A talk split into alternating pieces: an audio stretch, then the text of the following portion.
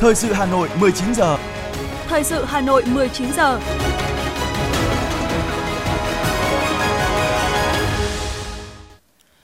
Quang Minh và Phương Nga xin kính chào quý vị và các bạn. Bây giờ là chương trình thời sự của Đài Phát thanh và Truyền hình Hà Nội. Chương trình tối nay, ngày 14 tháng 10 năm 2022 sẽ chuyển tới quý vị và các bạn một số nội dung chính sau đây.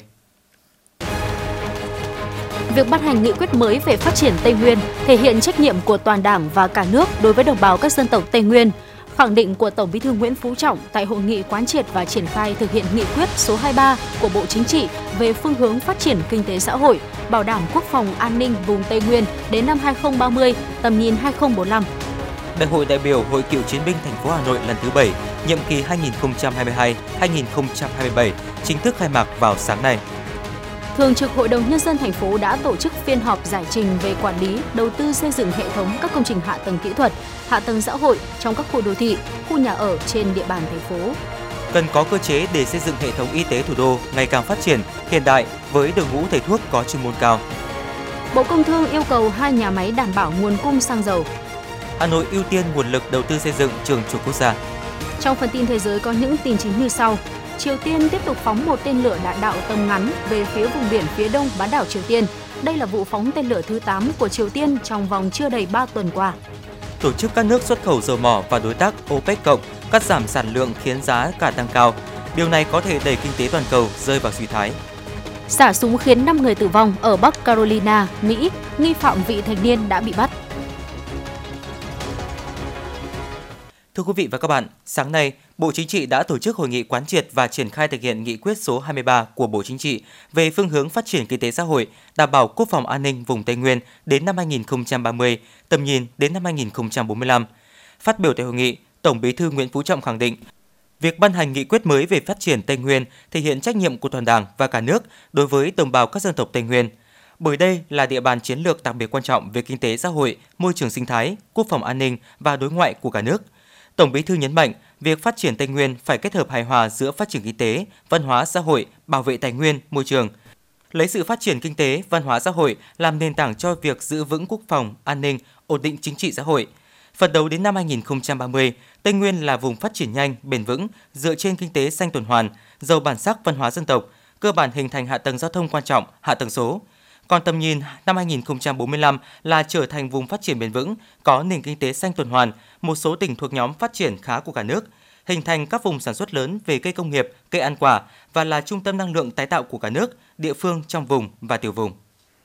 Tại trụ sở Liên Hợp Quốc, Tổng thư ký Liên Hợp Quốc Antonio Guterres đã tiếp đại sứ Đặng Hoàng Giang, trưởng phái đoàn thường trực Việt Nam tại Liên Hợp Quốc – Tổng thư ký Guterres nồng nhiệt chúc mừng Việt Nam đã trúng cử thành viên Hội đồng Nhân quyền của Liên Hợp Quốc nhiệm kỳ 2023-2025 tin tưởng Việt Nam sẽ tiếp tục đóng góp tích cực, hiệu quả trong việc thúc đẩy và bảo vệ quyền con người. Tổng thư ký vui mừng khẳng định ông sẽ thăm chính thức Việt Nam nhân dịp kỷ niệm 45 năm Việt Nam gia nhập Liên Hợp Quốc năm 1977-2022. Đại sứ Đặng Hoàng Giang nhấn mạnh chuyến thăm của Tổng thư ký đúng dịp kỷ niệm 45 năm Việt Nam trở thành thành viên của Liên Hợp Quốc có ý nghĩa hết sức quan trọng, góp phần tăng cường hơn nửa quan hệ của Việt Nam với Liên Hợp Quốc, là minh chứng cho các cam kết và nỗ lực của Việt Nam đóng góp tích cực cho công việc chung của Liên Hợp Quốc, trong đó có thúc đẩy các mục tiêu phát triển bền vững, ứng phó với biến đổi khí hậu và duy trì hòa bình, an ninh quốc tế.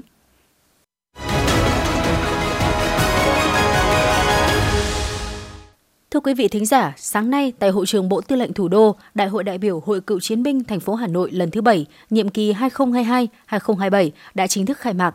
Dự đại hội có đồng chí Ủy viên Trung ương Đảng, Phó Bí thư Thường trực Thành ủy Nguyễn Thị Tuyến, Chủ tịch Ủy ban nhân dân thành phố Trần Sĩ Thanh, các đồng chí Thường trực Thành ủy, Hội đồng nhân dân, Ủy ban nhân dân thành phố, đặc biệt là sự có mặt của 300 đại biểu đại diện cho 28 vạn hội viên cựu chiến binh toàn thành phố tham dự đại hội. Biên tập viên Quang Hưng phản ánh từ đại hội. Trình bày báo cáo kết quả nhiệm kỳ 2017-2022 của Hội Cựu Chiến binh thành phố, Phó Chủ tịch Hội Nguyễn Văn Hùng cho biết, nhiệm kỳ vừa qua, Hội Cựu Chiến binh thành phố đã phát huy tốt vai trò là lực lượng chính trị tin cậy, trung thành tuyệt đối với Đảng, triển khai thực hiện hiệu quả đề án cựu chiến binh đoàn kết giúp nhau phát triển kinh tế, nâng cao đời sống, xóa nhà rột nát, hoạt động tình nghĩa. Năm năm qua, Hội Cựu Chiến binh thành phố Hà Nội đã triển khai tổ chức phong trào cựu chiến binh giúp nhau giảm nghèo, làm kinh tế giỏi, giúp hơn 38.800 hộ được giải quyết vay vốn sản xuất kinh doanh, giải quyết việc làm. Cán bộ, hội viên đóng góp quỹ được hơn 16.000 tỷ đồng, giúp 444 hội viên xây dựng mới, sửa chữa nhà ở. Phát biểu chỉ đạo tại đại hội, Phó Bí thư Thường trực Thành ủy Hà Nội Nguyễn Thị Tuyến ghi nhận đánh giá cao những kết quả nổi bật của các cấp hội cựu chiến binh và lực lượng cựu chiến binh thành phố đã đạt được trong nhiệm kỳ vừa qua, góp phần quan trọng vào sự phát triển chung của thủ đô. Nhất trí với phương hướng, mục tiêu, chỉ tiêu, khâu đột phá nhiệm kỳ mới mà đại hội đã đề ra, Phó Bí thư Thường trực Thành ủy Nguyễn Thị Tuyến đề nghị các cấp hội cựu chiến binh cần sớm cụ thể hóa nghị quyết đại hội vào cuộc sống. Ngay sau đại hội, Hội cựu chiến binh các cấp cần làm tốt công tác tuyên truyền quán triệt, khẩn trương xây dựng chương trình, đề án, kế hoạch cụ thể để đưa nghị quyết đại hội lần thứ 7 Hội cựu chiến binh thành phố đi vào thực tiễn với các mục tiêu, chỉ tiêu, nhiệm vụ, giải pháp gắn với thực hiện các nghị quyết của Đảng và đặc biệt là nghị quyết số 15 ngày 5 tháng 5 năm 2022 của Bộ Chính trị về phương hướng nhiệm vụ phát triển thủ đô Hà Nội đến năm 30 tầm nhìn 2045 để cụ thể hóa thành các chương trình hoạt động phù hợp với đặc điểm chức năng nhiệm vụ của Hội Cựu chiến binh thủ đô Hà Nội. Phó Bí thư Thường trực Thành ủy Hà Nội cũng đề nghị các cấp hội chủ động sáng tạo tham gia tích cực, có hiệu quả các phong trào, cuộc vận động của thành phố, phối hợp chặt chẽ với cấp ủy, chính quyền, mặt trận Tổ quốc và các tổ chức chính trị xã hội tham gia giám sát, phản biện xã hội, góp ý xây dựng Đảng, chính quyền, tạo điều kiện để cựu chiến binh giúp nhau phát triển kinh tế, chủ động tham mưu cho cấp ủy, chính quyền triển khai chỉ thị 16 của Thành ủy về tăng cường sự lãnh đạo của Đảng đối với công tác cựu chiến binh trong giai đoạn cách mạng mới. Mỗi tri hội, hội viên cựu chiến binh gương mẫu thực hiện chủ trương của Đảng, pháp luật của nhà nước, xây dựng tổ chức hội cựu chiến binh vững mạnh, toàn diện. Đại hội đại biểu Hội Cựu chiến binh thành phố đã bầu ra 45 đồng chí tham gia ban chấp hành Hội Cựu chiến binh thành phố Hà Nội khóa 7, nhiệm kỳ 2022-2027. Đồng chí Lê Như Đức tiếp tục được bầu là Chủ tịch Hội Cựu chiến binh thành phố Hà Nội khóa 7. Như vậy, sau 2 ngày làm việc khẩn trương, nghiêm túc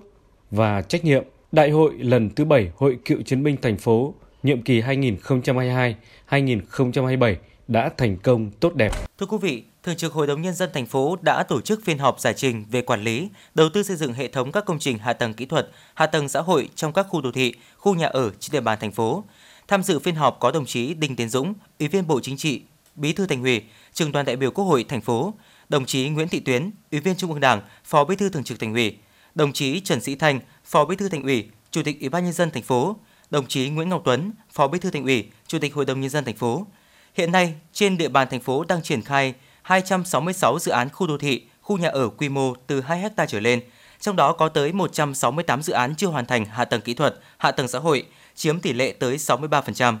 Nhiều đại biểu đặt câu hỏi, nguyên nhân của những bất cập ở đâu, chế tài quy định xử phạt, trách nhiệm của các cơ quan chức năng như thế nào?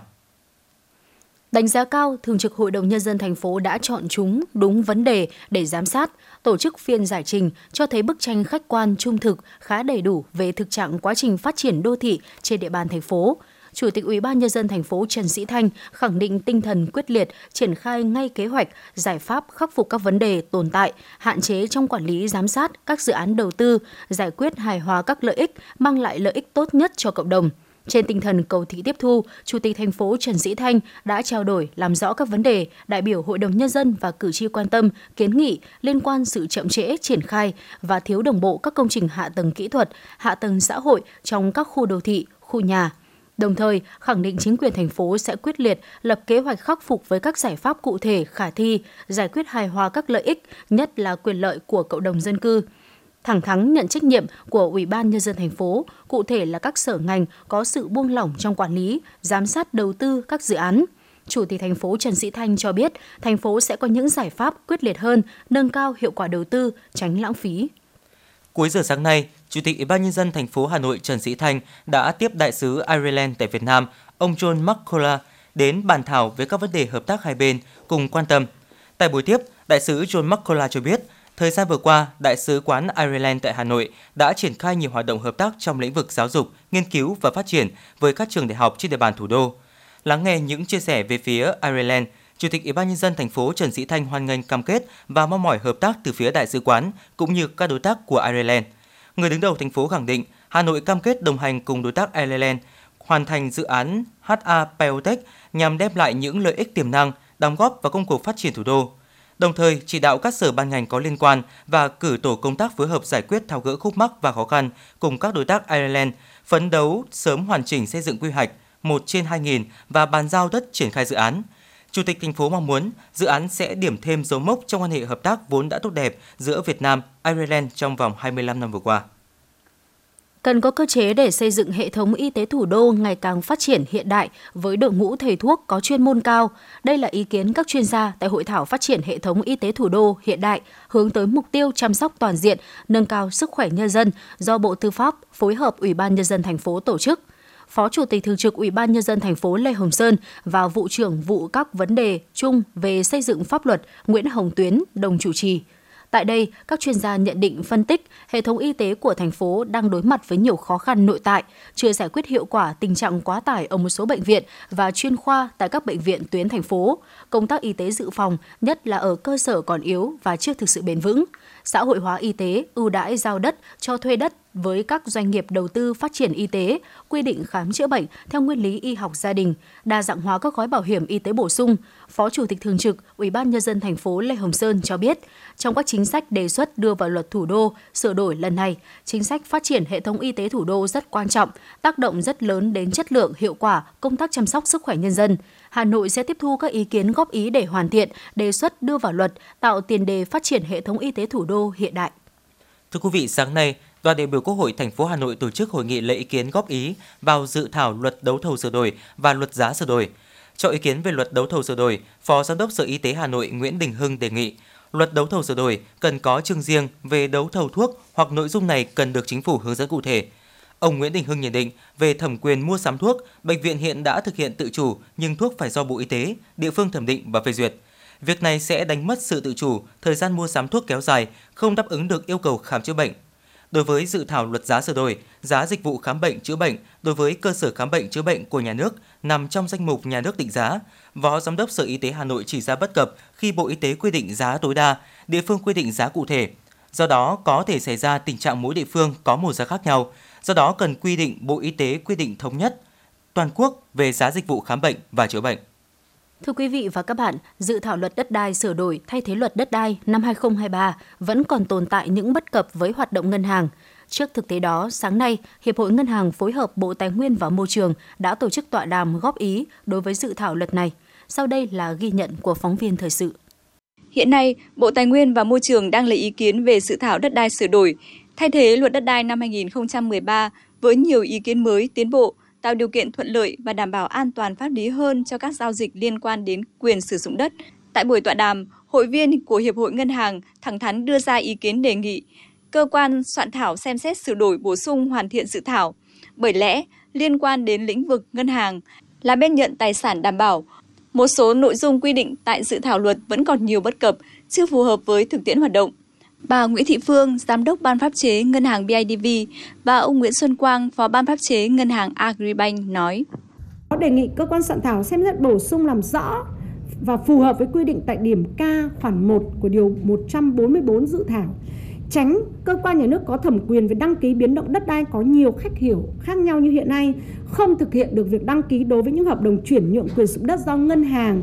là đứng với tư cách chủ thể là bên chuyển nhượng theo phương án xử lý nợ đã thỏa thuận với khách hàng. Là trong cái quá trình mà có xử lý tòa tuyên là không vô hiệu từng phần, thì khi đi thi hành án thì chúng tôi không thi hành được vì đây là đất là hợp nhất, không thể chia ra theo từng phần được thì đấy là cái vướng mắc và cũng đề nghị là các anh, các chị là sửa cái khoản 5 điều 153 một trong những vấn đề mà rất là vướng mắc của ngân hàng nông nghiệp chúng tôi. Trên cơ sở ý kiến đề nghị của một số tổ chức tín dụng hội viên, Hiệp hội Ngân hàng Việt Nam có một số ý kiến đề nghị cơ quan soạn thảo xem xét bổ sung, sửa đổi hoàn thiện dự thảo. Cụ thể, các tổ chức tín dụng đề nghị cơ quan soạn thảo xem xét không quy định chủ thể tham gia xác lập, thực hiện giao dịch là hộ gia đình sử dụng đất. Tại luật này,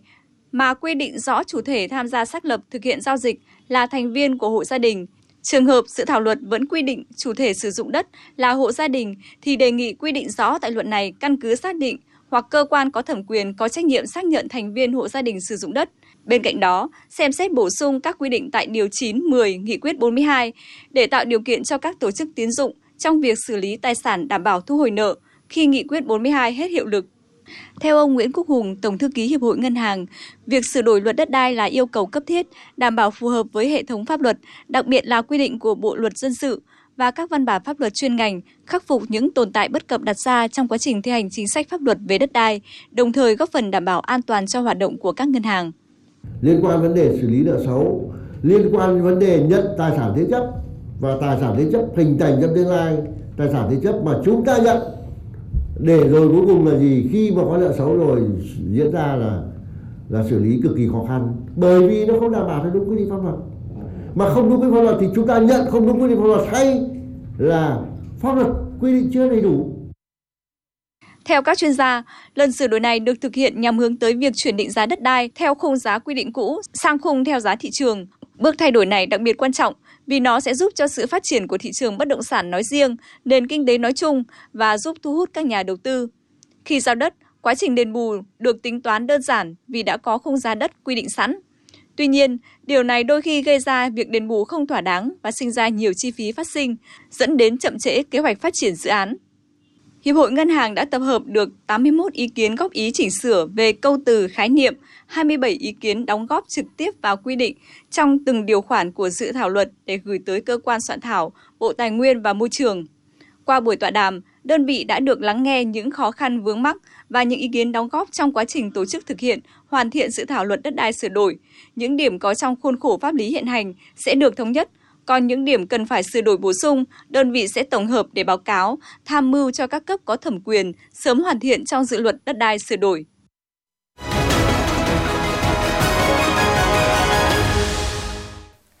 Thưa quý vị và các bạn, sáng nay, Ủy viên Ban Thường vụ, Phó Chủ tịch Hội đồng nhân dân thành phố Phùng Thị Hồng Hà và Phó Chủ tịch Ủy ban nhân dân thành phố Nguyễn Mạnh Quyền đã chủ trì làm việc với lãnh đạo huyện Ứng Hòa về các lĩnh vực phát triển kinh tế trên địa bàn đánh giá cao cố gắng nỗ lực của huyện Ứng Hòa trong phát triển kinh tế xã hội 9 tháng, Phó Chủ tịch Ủy ban nhân dân thành phố Nguyễn Mạnh Quyền đã yêu cầu cấp ủy chính quyền địa phương phải tiếp tục huy động nguồn lực để hoàn thành chất lượng các tiêu chí huyện nông thôn mới. Xây dựng nông thôn mới phải xác định mục tiêu hàng đầu là nâng cao đời sống người dân, nông thôn mới nâng cao, đời sống của nhân dân phải được cải thiện. Tiếp tục giảm mạnh số hộ nghèo, đồng thời tập trung phát triển kinh tế, triển khai các mô hình sản xuất nông nghiệp hiệu quả, nâng cao giá trị sử dụng đất, huyện cần xây dựng phương án, biện pháp điều hành cụ thể cả trong ngắn hạn và dài hạn để phát triển bền vững và tăng cường chỉ đạo thu ngân sách nhà nước, quản lý chặt nguồn thu. Thực hiện đồng bộ các giải pháp đẩy nhanh tiến độ các dự án, đảm bảo tiến độ giải ngân vốn đầu tư công. Để đảm bảo duy trì việc cung ứng xăng dầu đầy đủ và liên tục cho thị trường trong nước, Bộ Công Thương vừa yêu cầu hai nhà máy Nghi Sơn và Bình Sơn duy trì hoạt động sản xuất ổn định, tăng công suất ở mức tối đa có thể để cung ứng xăng dầu cho thị trường trong nước. Ngoài ra, hai nhà máy cần có biện pháp hỗ trợ việc giao hàng nhanh cho doanh nghiệp đã đặt mua hàng theo các hợp đồng đã ký, sử dụng nguồn hàng dự trữ để hỗ trợ cung ứng cho các đầu mối, không có hợp đồng dài hạn với nhà máy, bán hàng tại các khu vực bị thiếu cục bộ để kịp thời bổ sung nguồn hàng cho các cửa hàng bán lẻ, điều chỉnh cơ cấu sản xuất cho phù hợp với nhu cầu của thị trường, tăng lượng sản xuất mặt hàng xăng để cung ứng cho thị trường trong nước. Vừa qua, nhiều doanh nghiệp kinh doanh xăng dầu đã kiến nghị liên quan đến tỷ lệ chiết khấu không phù hợp, giá mua cao hơn giá bán khiến họ chịu thua lỗ. Bộ Công Thương lý giải, giá bán buôn xăng dầu được xác định hoàn toàn theo các quy luật thị trường, do đó giá bán buôn sẽ biến động liên tục, lúc cao lúc thấp và do các yếu tố trên thị trường quyết định. Hiện tượng giá bán buôn cao hơn giá bán lẻ vẫn có thể xảy ra khi mua vào giá cao, nhưng sau đó cầu giảm hoặc cung tăng để cạnh tranh hoặc giảm chi phí lưu kho, các doanh nghiệp vẫn buộc phải bán lẻ với giá thấp hơn giá bán buôn. Tin từ Ngân hàng Nhà nước chi nhánh Thành phố Hồ Chí Minh cho biết, báo cáo nhanh của Ngân hàng Thương mại Cổ phần Sài Gòn SCB, khách hàng đã gửi tiền trở lại ngân hàng này. Cụ thể, ngày 12 tháng 10 đạt gần 6.000 tỷ đồng, tăng mạnh so với ngày trước đó là hơn 1.600 tỷ đồng. Trước đó, Ngân hàng Nhà nước Việt Nam đã có nhiều giải pháp giúp thiết lập lại hoạt động ổn định cho Ngân hàng Thương mại Cổ phần Sài Gòn. Ngân hàng Nhà nước cũng đã đưa ra cam kết tiền gửi của người dân tại các ngân hàng, trong đó có SCB, đều được nhà nước đảm bảo trong mọi trường hợp, từ đó góp phần ổn định tâm lý người dân và khách hàng. Theo thông tin từ dữ liệu của Cục Sở hữu trí tuệ Úc, ba nhãn hiệu gạo của kỹ sư Hồ Quang Cua đã chính thức được cấp văn bằng bảo hộ nhãn hiệu tại Úc. Theo quy định của luật nhãn hiệu Úc, ba nhãn hiệu có hiệu lực 10 năm tính từ ngày nộp đơn, tức là ngày 7 tháng 6 năm 2021 đến ngày 7 tháng 6 năm 2031 sau đó, chủ đơn nếu có nhu cầu sử dụng có thể gia hạn thêm hơn 10 năm mà không giới hạn số lần gia hạn. Tháng 9 vừa qua, gạo ông cua ST25 và ST24 đã chính thức được nhập khẩu vào thị trường Úc.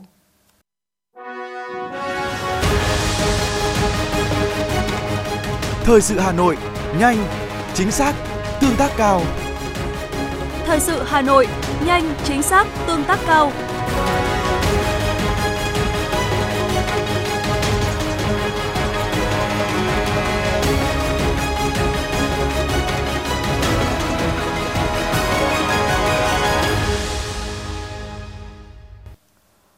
Thưa quý vị và các bạn, phát triển công nghiệp hỗ trợ có ý nghĩa quan trọng đối với chuyển dịch cơ cấu kinh tế theo hướng công nghiệp hóa, hiện đại hóa, nâng cao năng suất lao động, giá trị gia tăng và năng lực cạnh tranh, góp phần tăng tỷ trọng đóng góp của ngành công nghiệp chế biến, chế tạo trong cơ cấu nền kinh tế. Cùng với tiến trình hội nhập sâu rộng vào nền kinh tế thế giới, công nghiệp hỗ trợ Việt Nam tuy đã có những bước tiến nhất định, song vẫn chưa đáp ứng được nhu cầu sản xuất trong nước, cần có một hệ thống giải pháp đồng bộ để phát triển. Ngành công nghiệp hỗ trợ trong nước cũng đã có nhiều khởi sắc trong những năm qua, cả về số lượng và chất lượng, chiếm khoảng 4,5% tổng số doanh nghiệp của ngành công nghiệp chế biến chế tạo. Công nghiệp hỗ trợ góp phần tăng cường sự liên kết trong chuỗi cung ứng của các ngành công nghiệp chủ lực của nền kinh tế như dệt may, da giày, điện tử, nông nghiệp, thủy sản với các thị trường lớn và khó tính như Hàn Quốc, Nhật, Mỹ, châu Âu, Trung Quốc. Bên cạnh những bước tiến của ngành công nghiệp hỗ trợ, vẫn còn nhiều thách thức như về quy mô, kinh nghiệm, năng lực, thị phần, thương hiệu, đòi hỏi nỗ lực của nhiều bên để công nghiệp hỗ trợ phát triển mạnh mẽ hơn, thu hẹp khoảng cách giữa yêu cầu của ngành công nghiệp nội địa cũng như của các đối tác, khách hàng đa quốc gia và năng lực đáp ứng. Cụ thể, sản phẩm công nghiệp hỗ trợ trong nước còn đơn giản, hàm lượng công nghệ trung bình và thấp, có giá trị nhỏ trong cơ cấu giá trị sản phẩm – tỷ lệ nội địa hóa các ngành công nghiệp còn thấp, đơn cử ngành điện tử chỉ từ 5 đến 10%, ngành ô tô từ 7 đến 10%, ngành dệt may da dày từ 45 đến 50%. Cũng theo báo cáo khảo sát của Tổng cục Thống kê năm 2021, về trình độ công nghệ khoảng trên 30% doanh nghiệp cho biết hiện vẫn đang sử dụng hoàn toàn thiết bị điều khiển thủ công. Trên 50% có sử dụng thiết bị bán tự động, chỉ hơn 10% doanh nghiệp có sử dụng thiết bị tự động hóa và chưa đến 10% doanh nghiệp có sử dụng robot trong dây chuyền sản xuất. Xét theo chuỗi giá trị, tỷ trọng doanh nghiệp đạt hoạt động ở các phân khúc mang lại giá trị gia tăng cao trong chuỗi giá trị khá thấp, chỉ có khoảng 19% doanh nghiệp dệt may da dày và 33% doanh nghiệp điện tử có thực hiện công đoạn thiết kế trong quá trình sản xuất. Bà Đỗ Thị Thúy Hương, Phó Chủ tịch Hiệp hội Công nghiệp Hỗ trợ Việt Nam nêu thực tế. Doanh nghiệp Việt tham gia vào lĩnh vực công nghiệp hỗ trợ cái đặc điểm cơ bản nhất là hầu hết là doanh nghiệp vừa và nhỏ. Cái năng lực về vốn và công nghệ là yếu và cái trình độ công nghệ quản trị và quản trị sản xuất của doanh nghiệp nói chung là cũng còn thấp. Cho nên là đây là những cái rào cản rất là lớn đối với doanh nghiệp khi tham gia vào chuỗi cung ứng. Trước thực trạng trên để nâng cao thúc đẩy ngành công nghiệp hỗ trợ phát triển, chính phủ cần có giải pháp hỗ trợ doanh nghiệp công nghiệp hỗ trợ Cùng với đó là đẩy mạnh hoạt động hợp tác đối với các nước trên thế giới, nâng cao năng lực của doanh nghiệp trong việc đào tạo, tư vấn, chuyển giao công nghệ. Song song đó, các doanh nghiệp tự chủ động nâng cao năng lực của mình để tham gia vào chuỗi cung ứng toàn cầu, đẩy mạnh các hoạt động sự liên kết giữa các doanh nghiệp với nhau. Ông Hoàng Quang Phòng, Phó Chủ tịch VCCI nêu ý kiến. Cũng phải tăng cường áp dụng các giải pháp linh hoạt hơn trong quản lý, điều hành sản xuất, thúc đẩy tăng trưởng, đổi mới mô hình kinh tế để đảm bảo rằng đáp ứng được yêu cầu của sự phát triển của doanh nghiệp và sự cạnh tranh trong nền kinh tế Việt Nam, trao đổi từ kinh nghiệm quản lý cũng như thực tiễn hoạt động sản xuất kinh doanh của mình và quá trình theo dõi nghiên cứu sự phát triển của ngành công nghiệp hỗ trợ của Việt Nam để đưa ra những cái giải pháp phù hợp cũng như tháo gỡ những điểm nghẽn đang hiện hữu cản trở sự phát triển của ngành. Thời gian qua đã có nhiều cơ chế chính sách đã được ban hành nhằm thúc đẩy mạnh mẽ quá trình phát triển công nghiệp nói chung và công nghiệp hỗ trợ nói riêng. Cục Công nghiệp đã triển khai nhiều hoạt động hợp tác với các đơn vị tổ chức trong nước cũng như quốc tế, các doanh nghiệp FDI lớn tại Việt Nam nhằm hỗ trợ doanh nghiệp công nghiệp hỗ trợ Việt Nam nâng cao năng lực cạnh tranh, tạo cơ hội để các doanh nghiệp tham gia vào chuỗi cung ứng toàn cầu.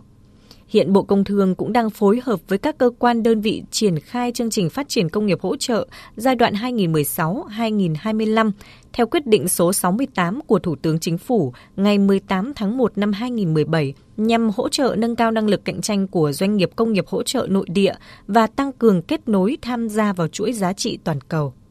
Trong thời gian tới, Cục Công nghiệp sẽ tiếp tục triển khai thêm nhiều hoạt động hợp tác song phương và đa phương, ưu tiên phát triển đổi mới sáng tạo, nghiên cứu phát triển, chuyển giao công nghệ, nâng cao năng suất, chất lượng sản phẩm và năng lực cạnh tranh, tạo cơ hội cho các doanh nghiệp công nghiệp hỗ trợ tham gia sâu vào chuỗi sản xuất toàn cầu.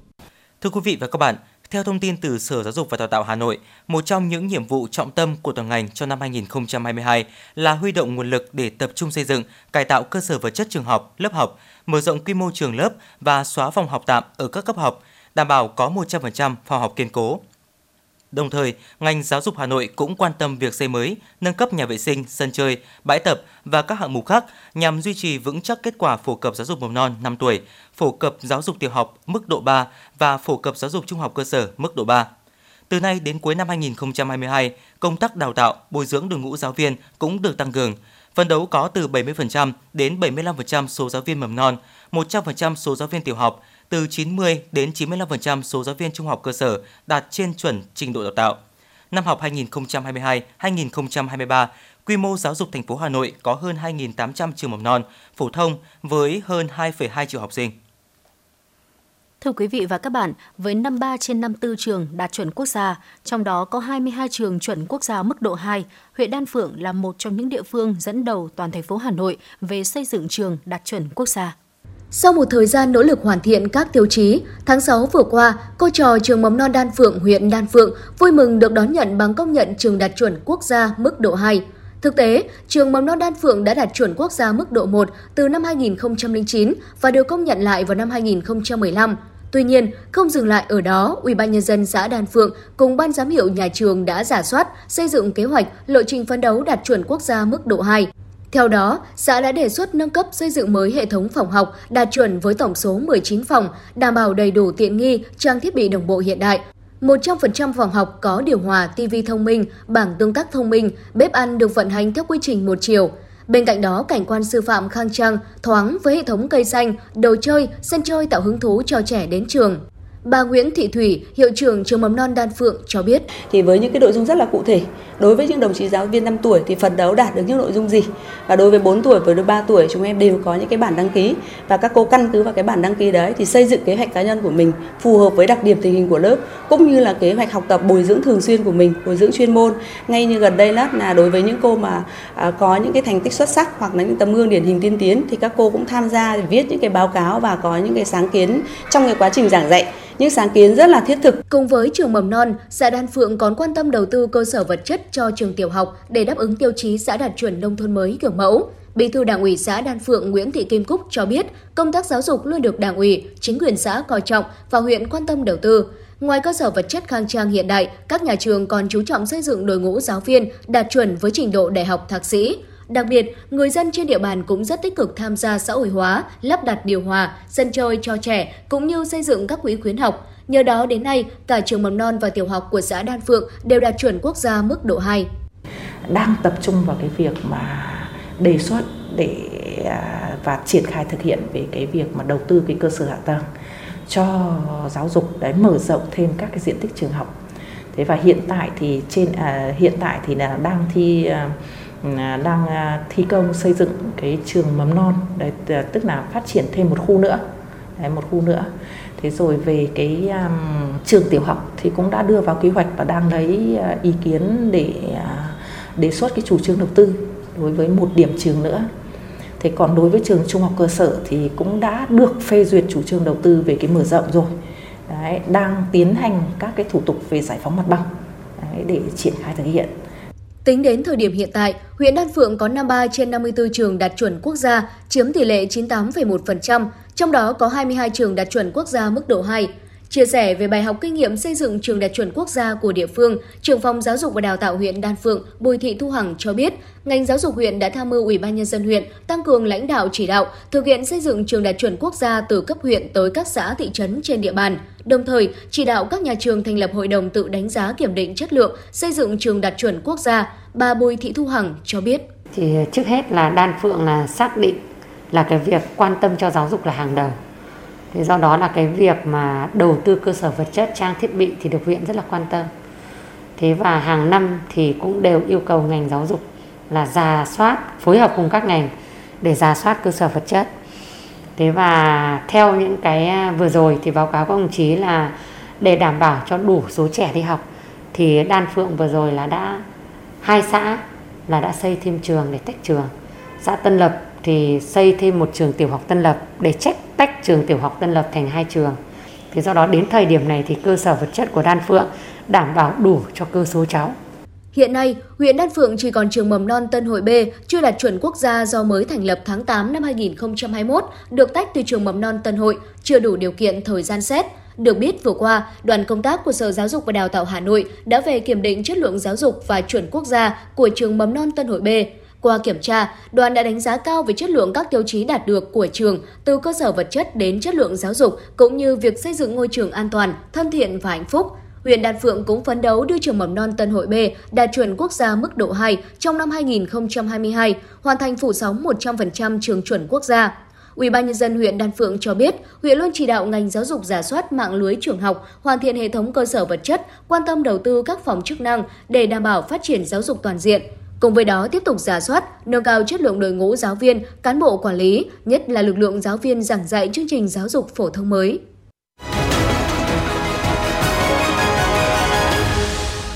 Thưa quý vị và các bạn, sáng nay, Đài Phát thanh Truyền hình Hà Nội tổ chức gặp mặt các thế hệ cán bộ hưu trí nhân kỷ niệm 68 năm thành lập. Hội cán bộ hưu trí vui mừng trước sự phát triển chung của đài và sự trưởng thành của thế hệ những người làm báo Đài Phát thanh và Truyền hình Hà Nội. Dù đã nghỉ hưu, nhưng các hội viên vẫn thường xuyên quan tâm, theo dõi quá trình phát triển, trưởng thành của đài, từ đó đóng góp nhiều ý kiến tâm huyết, giúp đài từng bước đổi mới. Trân trọng cảm ơn các đồng chí lãnh đạo, nguyên lãnh đạo, các cán bộ, phóng viên, biên tập viên, kỹ thuật viên của đài qua các thời kỳ, những người đã tiếp nối trang sử vàng thời kỳ đầu và tiếp tục tô điểm trang sử vẻ vang, rất đối tự hào của Đài Phát thanh và Truyền hình Hà Nội suốt 68 năm vừa qua. Tổng giám đốc Nguyễn Kim Khiêm khẳng định, Đài Phát thanh và Truyền hình Hà Nội đã có những bước phát triển không ngừng. Đồng chí Tổng giám đốc cũng thông tin về kế hoạch chuyển đổi số của đài, qua đó phân đấu trở thành đơn vị dẫn đầu về chuyển đổi số và ứng dụng công nghệ thông tin trong lĩnh vực phát thanh truyền hình từ nay đến năm 2025, định hướng đến năm 2030 đồng thời giữ vững sứ mệnh là tiếng nói của người dân thủ đô trong suốt những năm qua. Thưa quý vị và các bạn, 68 năm là chặng đường xây dựng phát triển rất đáng tự hào của Đài Phát thanh Truyền hình Hà Nội 14 tháng 10 năm 1954, 14 tháng 10 năm 2022. Từ một đài truyền thanh lúc đầu chủ yếu làm nhiệm vụ thông tin và tuyên truyền chính sách, ngày nay Đài Phát thanh Truyền hình Hà Nội đã trở thành một cơ quan báo chí truyền thông đa phương tiện lớn của thủ đô và cả nước. Đồng hành cùng với sự phát triển của thủ đô và đất nước, Đài Phát thanh Truyền hình Hà Nội luôn luôn giành được sự tin yêu của khán thính giả thủ đô và cả nước trong suốt chặng đường xây dựng và phát triển. Từ sau ngày 1 tháng 8 năm 2008, khi thủ đô Hà Nội được mở rộng, đến nay, Đài Phát thanh Truyền hình Hà Nội đã có sự phát triển vượt bậc về trang bị cơ sở vật chất, thiết bị kỹ thuật, mở rộng phạm vi phủ sóng, nâng cao chất lượng và đổi mới nội dung chương trình, mở rộng các loại hình báo chí, luôn luôn hoàn thành xuất sắc nhiệm vụ được giao, khẳng định vị thế của Đài Thủ đô trong sự nghiệp phát triển báo chí cách mạng Việt Nam và hệ thống phát thanh truyền hình quốc gia. Ngày 10 tháng 11 năm 2013, Đài Phát thanh Truyền hình Hà Nội đã chính thức khánh thành và đưa vào sử dụng Trung tâm Kỹ thuật truyền dẫn phát sóng hiện đại tại Mễ Trì. Xác định vai trò trách nhiệm của thủ đô Hà Nội vì cả nước, Trung tâm Kỹ thuật truyền dẫn phát sóng của Đài Phát thanh Truyền hình Hà Nội được xây dựng phục vụ ba đài lớn của quốc gia là Đài Truyền hình Việt Nam, Đài Tiếng Nói Việt Nam, Đài Phát thanh Truyền hình Hà Nội và những cơ quan thông tin truyền thông khác có nhu cầu. Từng hạng mục xây dựng của dự án đều đạt được đầy đủ tiêu chuẩn quốc tế. Với uy tín và vai trò của mình, Đài Phát thanh Truyền hình Hà Nội cũng là một trong những đơn vị đi đầu trong việc ứng dụng công nghệ kỹ thuật truyền hình tiên tiến vào sản xuất chương trình và truyền dẫn phát sóng – đặc biệt là số hóa quy trình sản xuất chuẩn HD. Cùng với việc sử dụng camera kỹ thuật số, các trường quay của đài cũng chuyển sang công nghệ số. Đến nay, toàn bộ trường quay chính đã hỗ trợ tiêu chuẩn HD, đặc biệt hệ thống trường quay hiện đại nhất cũng đã được đầu tư xây dựng. Trung tâm nội dung số và trung tâm phát thanh được thành lập nhằm nâng cao hơn nữa chất lượng các chương trình, không chỉ thực hiện tốt nhiệm vụ chính trị được giao mà còn đến gần hơn với khán thính giả thủ đô, đáp ứng được yêu cầu phát triển của thời đại công nghệ số. Cùng với tiến trình đi lên của thủ đô và đất nước, Đài Phát thanh Truyền hình Hà Nội đã và đang nỗ lực đổi mới để phát triển. Bên cạnh nhiệm vụ tuyên truyền thường xuyên, trong những năm gần đây, Đài Phát thanh Truyền hình Hà Nội đã thực hiện nhiều chương trình cầu truyền hình, cầu phát thanh, phát thanh và truyền hình trực tiếp, khẳng định vị thế là một đơn vị báo chí truyền thông lớn của thủ đô và đất nước. Tổng giám đốc, tổng biên tập Đài Phát thanh Truyền hình Hà Nội Nguyễn Kim Khiêm cho biết. Đài hiện nay à, đã xây dựng cái đề án để từ đầu năm 2023 à, phát triển một hệ sinh thái nội dung số chuyên biệt về văn hóa Hà Nội. Đài trực tiếp tham gia vào cung cấp các sản phẩm cho thị trường nghe nhìn, cho thị trường các sản phẩm công nghiệp văn hóa bằng chính các sản phẩm mà chính các chương trình của đài. Trong suốt chặng đường 68 năm xây dựng và phát triển, Đài Phát thanh Truyền hình Hà Nội luôn khẳng định thương hiệu của mình trong hệ thống báo chí truyền thông của cả nước, trở thành một kênh thông tin quan trọng của Đảng, Nhà nước và một món ăn tinh thần vô cùng quan trọng trong đời sống văn hóa của nhân dân thủ đô và nhân dân cả nước. Giáo sư tiến sĩ Nguyễn Lân Dũng và một số khán thính giả của Đài Hà Nội cho biết. Tôi thấy rằng là qua nhiều năm tháng thì Đài Hà Nội có những bước tiến ờ, nó rất rõ rệt, nhất là những những năm tháng gần đây thì phải nói rằng là về nội dung như hình thức là có rất nhiều thay đổi và không phải chỉ nhân dân thủ đô mà nhân dân cả nước vẫn theo dõi chương trình của Đài truyền Hà Nội. Chúng tôi là những người dân mà rất yêu yêu thích cái chương trình của truyền hình Hà Nội, đặc biệt là những cái những cái phần mà về về về về về về, về thông tin, những cái tin tức nóng hổi của của của mọi mặt của của thành phố. Mỗi bước phát triển của Đài Phát thanh Truyền hình Hà Nội trong 68 năm qua đều gắn liền với những giai đoạn lịch sử của thủ đô. Đài đã có nhiều hình thức tuyên truyền phong phú, khắc họa một thủ đô ngàn năm văn hiến, thủ đô anh hùng, thành phố vì hòa bình. Mỗi cán bộ, phóng viên, biên tập viên, kỹ thuật viên và người lao động của đài luôn thể hiện tinh thần lao động nghiêm túc, sáng tạo, nêu cao trách nhiệm của những người làm báo trước các vấn đề đặt ra đối với sự phát triển của thủ đô và đất nước, xứng đáng với sự tin cậy mà khán thính giả thủ đô đã dành cho đài. Nhà báo Hoàng Phương, phóng viên Thanh Hồng chia sẻ. Cái điều mà chúng tôi hướng tới với khán giả không phải là cái điều gì quá to tát mà chúng tôi muốn thông tin tới khán giả những cái điều gì khán giả muốn biết, những cái điều gì khán giả muốn đón nhận và những cái điều gì khán giả muốn được thông tin từ cái những cái cái cái cái biến biến đổi những cái um, những cái thay đổi cuộc sống hoặc là những cái tác động của cuộc sống và trong cái đời sống của họ. Và chúng tôi mong muốn là mang đến cho khán giả thủ đô những cái hơi thở của cuộc sống hàng ngày trong quá trình sáng tác các tác phẩm thì chúng tôi có rất nhiều cảm xúc ừ, và chúng tôi nghĩ rằng những phóng viên cũng là những công dân thủ đô thì cần có trách nhiệm để lan tỏa những nét đẹp văn hóa đấy trong cuộc sống. 68 năm xây dựng và phát triển, với những thăng trầm, các thế hệ làm phát thanh truyền hình thủ đô đã viết lên trang sử vẻ vang và để lại nhiều bài học quý giá, kế thừa và phát huy truyền thống, kinh nghiệm, thành công của 68 năm xây dựng và phát triển, phấn khởi tự tin vào nội lực và sứ mệnh vẻ vang – những người làm phát thanh truyền hình thủ đô bước tiếp chặng đường mới, đưa đài phát thanh truyền hình Hà Nội phát triển, xứng đáng với niềm tin, sự mong đợi của Đảng, Nhà nước, chính quyền và nhân dân của thủ đô anh hùng, thành phố vì hòa bình, trái tim của cả nước.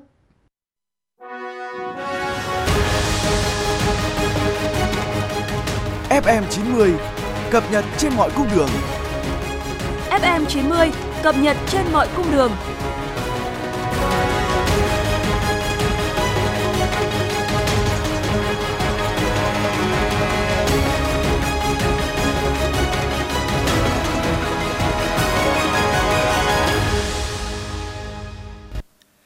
Thưa quý vị và các bạn, theo cập nhật mới nhất của Trung tâm Dự báo Khí tượng Thủy văn Quốc gia, vị trí tâm bão số 5 vào lúc 15 giờ ngày 14 tháng 10, khoảng 14,4 độ Vĩ Bắc, 110,8 độ Kinh Đông, cách Đà Nẵng khoảng 325 km, Quảng Nam khoảng 285 km, Quảng Ngãi khoảng 235 km về phía Đông Đông Nam. Sức gió mạnh nhất cấp 8, từ 62 đến 74 km một giờ, giật cấp 10. Dự báo trong 3 giờ tới, bão di chuyển theo hướng Tây Tây Bắc, tốc độ khoảng 15 km một giờ, vùng biển phía tây bắc của khu vực giữa Biển Đông và vùng biển từ Quảng Trị đến Phú Yên, bao gồm cả huyện đảo Cồn Cỏ, Lý Sơn có mưa bão, gió mạnh cấp 7, cấp 8, giật cấp 10, biển động rất mạnh. Khu vực Bắc Biển Đông, bao gồm cả vùng biển quần đảo Hoàng Sa, gió Đông Bắc mạnh cấp 6, cấp 7, giật cấp 8, cấp 9, biển động mạnh. Từ chiều tối ngày 14 tháng 10, khu vực đất liền ven biển các tỉnh từ Thừa Thiên Huế đến Bình Định có khả năng chịu ảnh hưởng của gió mạnh cấp 6, cấp 7, giật cấp 8, cấp 9. Nước dâng do bão, sóng lớn, Khu vực giữa Biển Đông có sóng biển cao từ 3 đến 5 mét. Khu vực Bắc Biển Đông, bao gồm cả vùng biển quần đảo Hoàng Sa, sóng biển cao từ 4 đến 6 mét. Vùng biển từ Quảng Ngãi đến Bình Thuận, sóng biển cao từ 2 đến 4 mét. Ven biển các tỉnh từ Thừa Thiên Huế đến Bình Định cần đề phòng nước dâng cao từ 0,2 đến 0,4 mét, kết hợp với chiều cường và sóng lớn gây ngập úng vùng trũng thấp sạt lở bờ biển. Phó Thủ tướng Lê Văn Thành đã ký công điện 939 CDTTG của Thủ tướng Chính phủ về việc tập trung khắc phục hậu quả và chủ động ứng phó với áp thấp nhiệt đới, mưa lũ tại miền Trung. để chủ động ứng phó tình huống thiên tai phức tạp, đặc biệt là nguy cơ lũ trồng lũ, sạt lở đất, lũ quét, Thủ tướng Chính phủ yêu cầu Ban chỉ đạo quốc gia về phòng chống thiên tai, Ủy ban quốc gia ứng phó sự cố, thiên tai và tìm kiếm cứu nạn, các bộ ngành, cấp ủy, chính quyền, các đoàn thể ở địa phương đề cao cảnh giác, không được chủ quan, tiếp tục tập trung lãnh đạo chỉ đạo, triển khai khắc phục hậu quả đợt mưa lũ vừa qua, đồng thời chủ động sẵn sàng ứng phó với áp thấp nhiệt đới có khả năng mạnh lên thành bão và đợt mưa lũ tới cần tập trung khắc phục nhanh nhất hậu quả đợt mưa lũ vừa qua. Dự báo chi tiết, cụ thể, chính xác nhất cơn bão và chủ động bố trí lực lượng, phương tiện hỗ trợ nhân dân.